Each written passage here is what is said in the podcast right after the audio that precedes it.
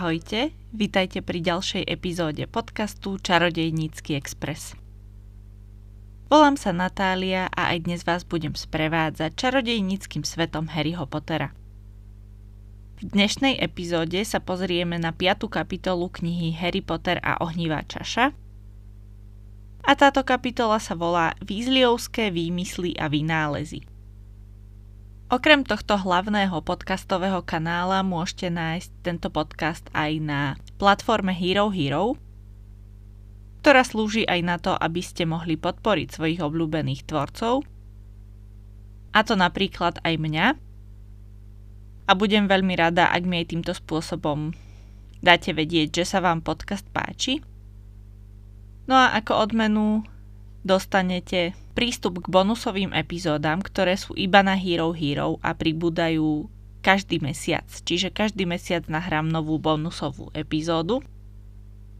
Za tento mesiac, november, je to epizóda o nemocnici svätého Munga. Ďalšia epizóda pribudne v decembri. Odkaz na Hero Hero nájdete v popise tejto epizódy, takže ak sa vám tento podcast páči, budem rada, ak zvážite aj takúto formu podpory. Koniec reklamného okienka a ideme na výzliovské výmysly a vynálezy. Na ilustrácii k tejto kapitole z britského vydania od Marie Grant Pre, teda ilustrácia od Marie Grant Pre, sú dvaja výzliovci, o ktorých vieme, že sú to Bill a Charlie a stoja pred brlohom a pripravujú stoly na večeru.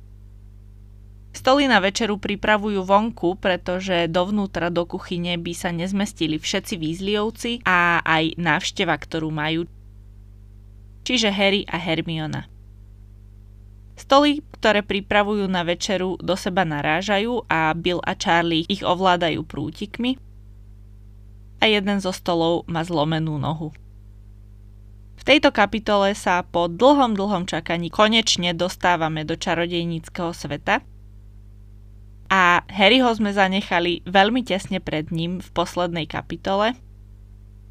A to v kozube u Darsliovcov, keď práve sa chystal hopšu praškovou sieťou prepraviť do kuchyne Výzliovcov, do Brlohu. Harry už trošku lepšie ovládá cestovanie hopšup práškovou sieťou aj keď stále mu to nie je príjemné a asi by tam oveľa radšej letel na metle alebo vyskúšal možno nejaký iný spôsob. V tejto knihe si ešte jeden nový spôsob vyskúša a to už čo skoro pri ceste na Metlobal, myslím, že už v nasledujúcej epizóde. Hneď ako Harry dorazí do brlohu, Fred zistuje, či Dudley našiel ich jazykoplazú karamelku, a či ju Dudley zjedol. O Dudleym hovoria ako o svojom pokusnom králikovi pre tieto jazykoplaze karamelky, ale to asi znamená pokusný králik mimo ich dvoch, lebo na sebe to určite skúšali, tak ako všetky ich vynálezy. Všetkým v kuchyni sa jazykoplaze karamelky a to, že ich Freda George podstrčili Dudleymu zdá veľmi smiešne, a to vrátane Billa a Charlieho. V kuchyni sú teda Bill, Charlie, Fred, George a Ron a teraz už aj Harry. Zdá sa to všetkým vtipné, pretože v kuchyni chýba hlavne Molly a takisto Percy. Ty by to asi za vtipné nepovažovali. Ale keby tam bola Ginny, ktorá tam zatiaľ nie je, tak by sa určite tiež pobavila.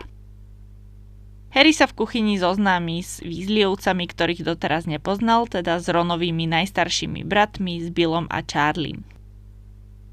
Charlie je asi taký, ako Harry očakával, ale Bill ho dosť prekvapí.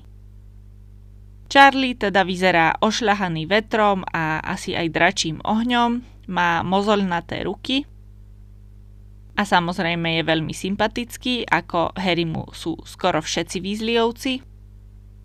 No ale Bill, keďže pracuje v Gringot banke ako kliatborušiteľ, tak Harry si zrejme predstavoval niečo medzi Persim a strýkom Vernonom, nejakého uhladeného, nudného bankára.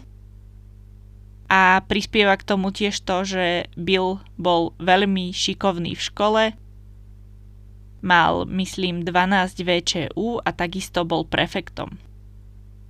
Čiže naozaj si predstavoval Harry Billa ako staršiu verziu Percyho.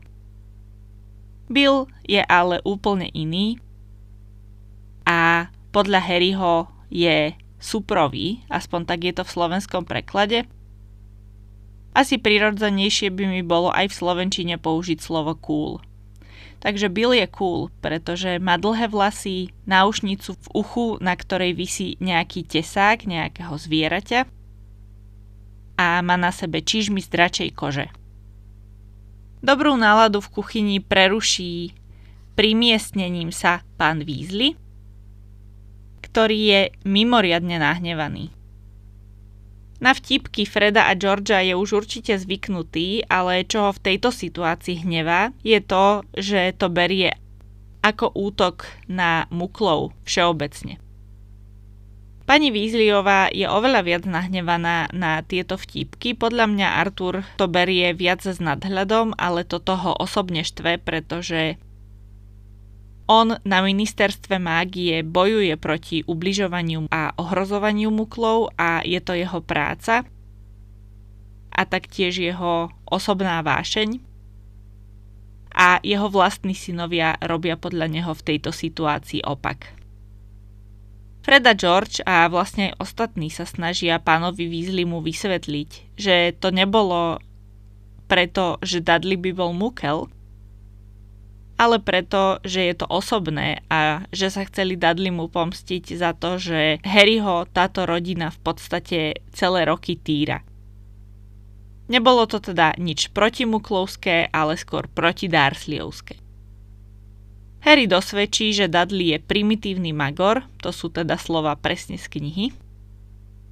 A na nešťastie túto výmenu začuje aj pani Weasleyová čo pán Weasley asi úplne nevzamýšľal a aj keď sa vyhrážal Fredovi a Georgeovi, že to povie ich mame, tak určite to neplánoval, lebo sa to potom snaží na poslednú chvíľu zachrániť. Pani Weasleyová si už ale čo to vypočula, keď prichádzala spolu s Ginny a Hermionou, ktorá je tiež u Weasleyovcov. A už sa nedá od tejto témy úplne odhovoriť. Hermione je v brlohu tiež, pretože ide na svetový pohár v metlobale s Weasleyovcami. Hermiona samozrejme nemôže ísť na svetový pohár so svojou muklovskou rodinou, takže sa pridala k Weasleyovcom. A všeobecne ona s tou svojou rodinou až tak veľa času netrávi a bude toho stále menej a menej. Keď vojde do izby Ginny a Harry ju pozdraví, tak Ginny znova úsmevne očervenie. A toto ma trošku prekvapilo, lebo som si myslela, že potom, čo ju Harry na konci druhej knihy zachránil, tak už ju tá hamblivosť prešla, ale zjavne ešte nie. A prejde ju to asi niekedy, keď si nájde prvého frajera Michaela Cornera. Potom už bude viac v pohode aj v Harryho prítomnosti. Pani Weasleyova sa teda dovtípila, že zase nastal nejaký problém s Fredom a Georgeom a že to súvisí s Weasleyovskými výmyslami a vynálezmi. Mladšia časť osadenstva kuchyne sa radšej odprace od tejto hádky a Ron a Ginny po ceste hore schodmi Harrymu vysvetľujú, čo sú to vlastne tie Weasleyovské výmysly a vynálezy. A teda, že je to budúca zamýšľaná kariéra pre Freda a Georgia, pre dvojičky. A zatiaľ ju rozbehli ako zásielkovú službu. A teda posielajú svojim zákazníkom rôzne vtipné čarovné veci. Pani Weasleyová v tejto chvíli nemôže tušiť, aká lukratívna záležitosť tento obchod bude. A zatiaľ sa jej to zdá iba ako nevhodná kariéra pre jej deti, pretože si vždy predstavovala, že jej deti budú robiť niečo záslužné a niečo, s čím sa môže možno pochváliť známym. Niečo, na čo by mohla byť hrdá. Okrem toho, že toto nie je kariéra, ktorú by si predstavovala pre svojich synov, ktorých by najradšej asi všetkých videla niekde na ministerstve mágie, tak je tiež na nich nabrúsená, pretože získali veľmi málo VČU. Každý získal po 3 VČU. Získať VČU znamená mať jednu z tých troch lepších známok, alebo teda známok, ktoré vám zaručujú, že prejdete týmto predmetom. A z toho má každý z dvojčiat iba 3. Ponúka sa otázka, že aké to sú a predpokladám, že na to, aby ste študovali na úrovni mlokov hociaký predmet, tak musíte z neho mať VČU, jednu z tých troch známok, vďaka ktorým prejdete. Aj keď neviem, na čo sú tri známky, ktorými neprejdete. U nás máme na prepadnutie iba jednu známku a tak mi to dáva zmysel, ale dobre. No a keďže vieme, že v Harryho 4. a 5. ročníku chodia na nejaké predmety, tak sa dá predpokladať, že práve z týchto majú VČU, Obaja, Fred aj George, chodia na obranu proti čiernej mágii a takisto obaja chodia aj na čarovanie. Čiže obidvaja získali zrejme z týchto dvoch predmetov VČU.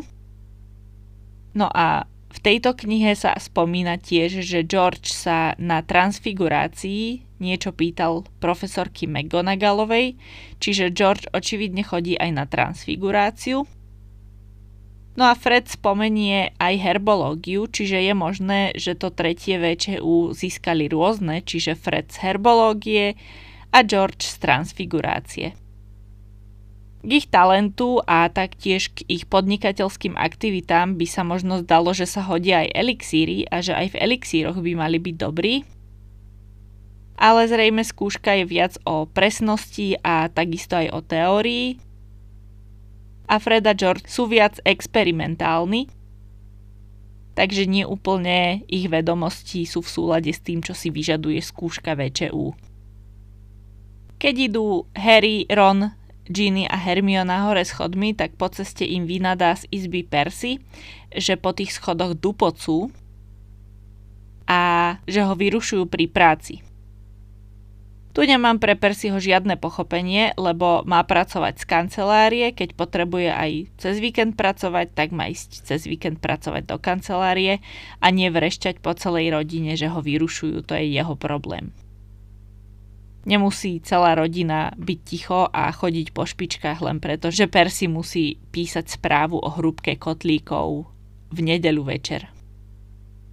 Percy sa teda aktuálne zo svojej pozície na ministerstve mágie pokúša o medzinárodné zjednotenie hrúbky kotlíkov.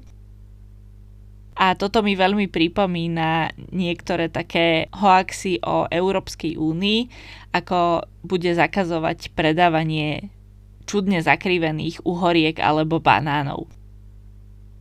Je možné, že niečím takým sa aj inšpirovala J.K. Rowlingová, keďže v tomto čase ešte Spojené kráľovstvo bolo súčasťou Európskej únie, keď toto písala. Inak neviem, či bola J.K. Rowlingová za Brexit. Myslím, že som to nikde nevidela. Iba viem, že bola proti nezávislosti Škótska.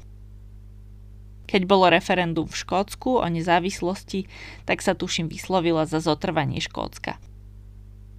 Ona je teda angličanka, ale žije v Škótsku. Od poslednej Harryho návštevy u Rona v izbe sa veľa nezmenilo, akurát to, že na miesto potkana tam má ako domáce zvieratko sovu. Okrem Harryho a Rona budú musieť v tejto izbe túto noc spať aj Fred a George, keďže v ich izbe sú dočasne ubytovaní Bill a Charlie. Štyria tínedžeri v malej podkrovnej izbe neznejú veľmi pohodlne, ale je to iba na jednu noc, takže to určite vydržia. A ďalšiu noc budú spať v stane, takže to nebude o moc lepšie. No a keď už sme boli pri tom Ronovom novom zvieratku, tak tu máme aj vysvetlenie toho, prečo sa sovička volá kvík. Vysvetlenie je také, že druh tejto sovičky je kuvičok vrabčí, a Ginny začala túto sovu volať Kuvik a už potom na nič iné nereagoval a nepočúval, takže to Ron aspoň skrátil na Kvík z toho Kuvika. Kvík teda odkazuje na to isté, na čo to anglické pig, a teda na prasiatko. A je to celé vysvetlenie slovenskej prekladateľky, pretože v angličtine je to teda úplne inak a celé toto si slovenská prekladateľka vymyslela, ale podľa mňa veľmi pekne. V angličtine sa teda sovička, ktorú vlastní po novom Ron, volá pig ako prasa. Nie je to teda pig ako prasa, ale je to skratka z Pigwidgeon, čo je meno, ktorým začala volať túto sovičku Ginny, tak ako je to v slovenskom preklade. A Pigwidgeon ho začala volať preto, že Pigwidgeon je slovo, ktoré v angličtine existuje. Je veľmi málo používané, také zastaralé, ale označuje niečo maličké alebo bezvýznamné a napríklad sa používalo aj v mytológii na označenie škriatka alebo víly. Čiže takých tých malých mytických stvorení. No a Pigvision sa potom Ronovi podarilo skrátiť na Pig, takže volá svoju sovičku Pig. Práve som pozerala prvú časť poslednej série seriálu The Crown alebo Koruna na Netflixe a zaujalo ma, že z toho Pigwidgeon, teda podobne ako to Pigwidgeon, sa v tomto seriáli objavil aj Labrador princa Williama, ktorý sa volal Vision, čiže veľmi podobne ako Ronova sova. Ron a Hermiona by sa radi opýtali Harryho na Siriusa, ale pred Ginny sa to nedá. Tak sa vrátia dolu a dúfajú, že hádka už prehrmela a že už sa vrátia do lepšej atmosféry. Hádka síce skončila, ale atmosféra je stále zlá, keďže pani Weasleyová je stále nahnevaná. A tak hneď ako prídu, dostanú úlohu. Dievčatá majú za úlohu povynášať von na stôl taniere a chlapci príbory. Pani Weasleyová zatiaľ začína variť a varenie v čarodejníckej domácnosti vyzerá tak, že zemiaky vyskakujú samé zo šupiek, nože ich samé krájajú vo vzduchu a z prútika sa pani Vízliovej leje omáčka. Toto by mohlo znieť ako porušenie jednej z výnimiek podľa Gampovho zákona, a teda, že jedlo nemôžete vyčarovať len tak z ničoho, zo vzduchu. Ale vysvetlenie je zrejme také, že ona má tú omáčku možno niekde predpripravenú, aspoň ja si to tak predstavujem, že má niekde doma narobenú zásobu omáčky, z ktorej ako keby iba tým prútikom ju premiestňuje do panvice na zohriatie a majú uskladnenú niekde v komore v obrovskej kadi a iba po častiach ju potom míňa a majú určite zakonzervovanú nejakým konzervačným zaklínadlom. To čarodejníci určite vedia. Takže akokoľvek to je, určite nevyčarúva túto omačku len tak zo vzduchu a iba ju od niekiaľ premiestňuje. Po privarení sa Molly rozčuluje nad Fredom a Georgeom a nazve ich necti žiadostivými, čo podľa mňa teda určite nie sú a aj keď nesplňajú jej predstavy o tom, čo by mali chcieť, tak stižiadostiví sú Fred a George úplne dostatočne a myslím, že až nad mieru. A dokazuje to aj ich úspech, ktorý vidíme v šiestej knihe. Fred a George sú určite aj pracovití a usilovní, ale veľa z ich nápadov je minimálne na hrane zákona.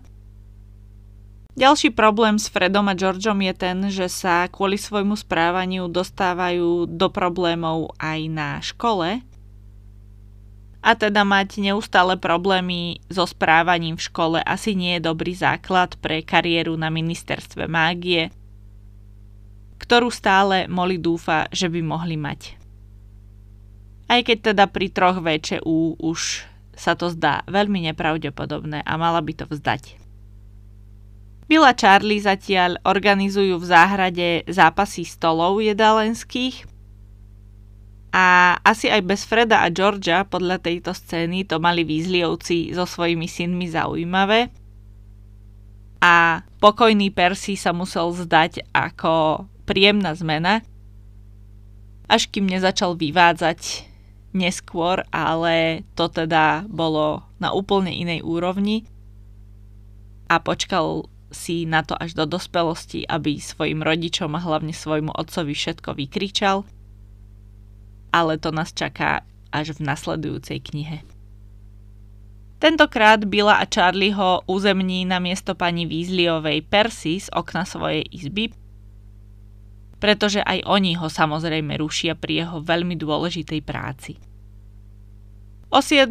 už všetci 11 sedia pri večeri v záhrade – čiže deviatí Weasleyovci plus Harry a Hermiona.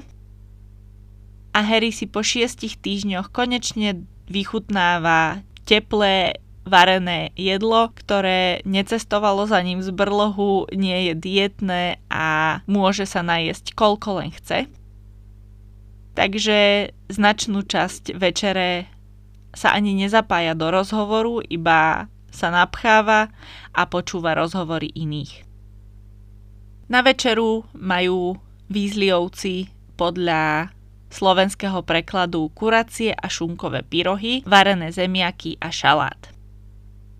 V origináli je tam namiesto tých pyrohov chicken and ham pie, čiže kuracio šunkový koláč, to znamená, že kuracie meso, šunka, nejaká zelenina a omáčka sú naliaté do zapekacej misy a zakryté cestom a zapečené do koláča.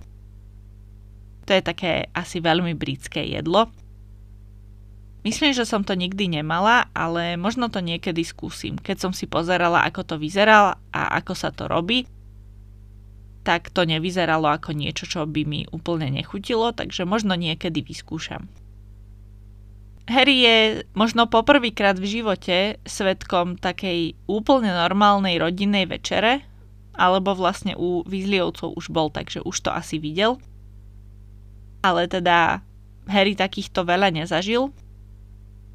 A teda je to večera, kde sa členovia rodiny rozprávajú o tom, čo aktuálne prežívajú, o tom, ako sa majú, ako sa im darí v práci, v škole.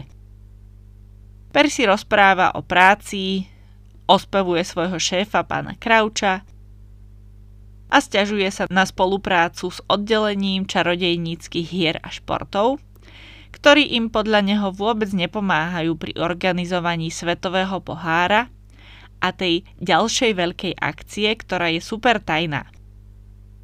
Ron sa odmieta Percy ho celé leto spýtať, o čom hovorí, lebo si myslí, že to bude nejaká strašná sprostosť, keďže o tom Percy hovorí. A tak sa Ron nedozvie, že na Rockforte sa chystá trojčarodejnícky turnaj. Ale je veľmi pravdepodobné, že by mu to Percy aj tak nepovedal, ale Ron sa teda odmieta opýtať. Percy sa teda stiažuje hlavne na šéfa oddelenia čarodejníckých hier a športov Luda Pagmana, ktorého sa ale zastane pán Weasley, pretože práve od neho majú lístky na svetový pohár. Percy tiež spomenie, že by mal Ludo Bagman hľadať Bertu Jorkinsovú, ktorá sa stratila niekde v Albánsku. A Harry vôbec nezareaguje na meno, ktoré počul vo sne, len predchádzajúcu noc a vôbec mu to nepríde ako niečo známe. Teda predchádzajúca noc znamená, že toto je nedelná večera a jemu sa snívalo o Voldemortovi z piatka na sobotu. Alebo teda nesnívalo, iba sa pozrel do jeho mysle, ale to Harry nevie.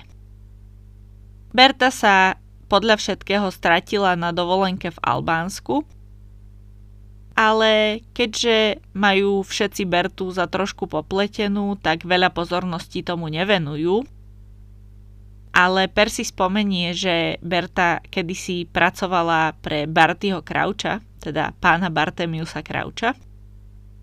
čo sa ukáže, že bolo dôležité aj pre jej neskoršiu popletenosť a aj pre jej stratenie sa v Albánsku.